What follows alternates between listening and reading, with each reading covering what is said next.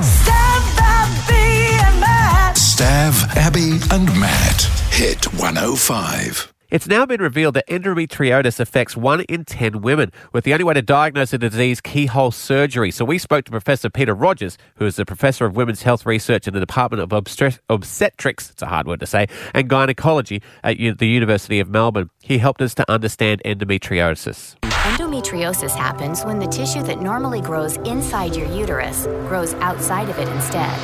We were talking yesterday about how Sophie Monk uh, um, underwent an operation to, and she found out that she had endometriosis. And I think when a lot of celebrities talk about it, it's good. It brings more awareness about it. Lena Dunham um, has been quite open with this as well, and it's it it affects a lot of women. Yeah. You said she had uh, Lena Dunham- Hysterectomy as a result of it. She had so bad pain. She had a few surgeries That's and a big call without ha- ever having had children. The poor thing. a huge call, a huge call, and it, apparently it affects people all differently. It was I after guess. she collapsed at the Golden Globes, wasn't it? Yeah, yeah. So to find out more about it, we have Professor Peter Rogers from the University of Melbourne and Royal Women's Hospital. Good morning. Morning. Now, for those that don't know, can you explain endometriosis?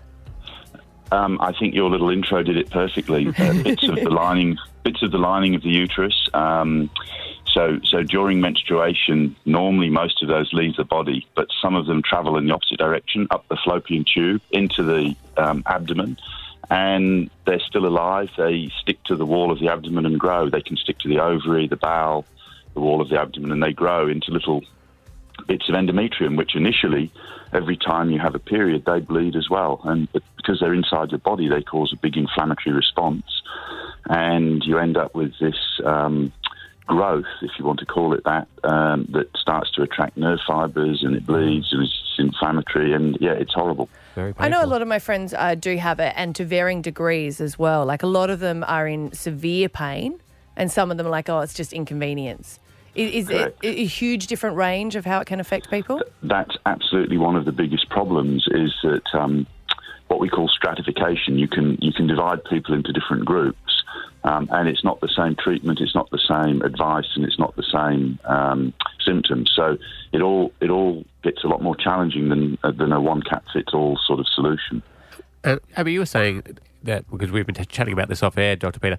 Is it becoming more common than it ever used to be? Or are we more aware of it? Yeah. We're, look, we're more aware of it. I mean, there's a fascinating paper last year I saw in America where they've got, um, in the Mormon community, where they've got very good ancestry records.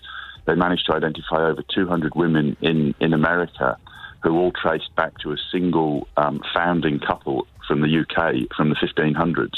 So it's been around for a long time. Um, I think I think we're learning more about it now, um, and it's probably it would be it would be risky to say that it's that it's increasing its incidence. I think that the awareness of it means that we're seeing more of it. Right. Do you reckon it's harder too because unless you've had it, you don't understand it. So when there's women who are suffering, other women or other men even would be like, "Oh, you know, it's just a cycle. Yeah, you're just, I dealt with you're this just at school. complaining." You got out of PE.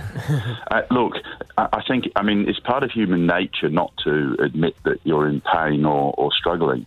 Um, and I think we all do it. Chronic pain occurs in a lot of conditions, and people tend to put up with it because if you don't put up with it, as you just said, people tend to give you a hard time. And so I think a lot of women just disappear off when they're in, um, you know, when it starts and they've got period pain. Oh, you know, period pain's normal. Mum had it. I'll just go and, you know, lie low for a while. But the thing that really has to, the message that has to get out is it's not normal to be in crippling pain. Yeah. And, you, and you need to go and see um, your GP if, if that's happening. There's no cure um, a- at this stage, and I guess there's no medication. What can women do that are affected by it? So, uh, absolutely, they've got to go and see their GP. They've got to get um, good advice and good help. As we said earlier, it's diff- different for everybody. So you can't. Um, sorry, that's my phone. Yeah, all right. next, next meeting. Um, the, the, um, you can't. You can't give general advice to everybody, but the, the, the advice that you would give would be go and see your GP. If you don't find satisfaction with that. There's there's lots of information online, including in some places, if you go to the patient advocate groups, advice on GPs who have um, increased knowledge or specialist knowledge in the area, and you get their advice. From there, for pe- for most people, there's two routes uh, to travel down. One is um, uh, surgery, and the other is medical, um, and both of those can be quite effective. I guess we hear about the people the really difficult cases that no solution was found, and they're horrible.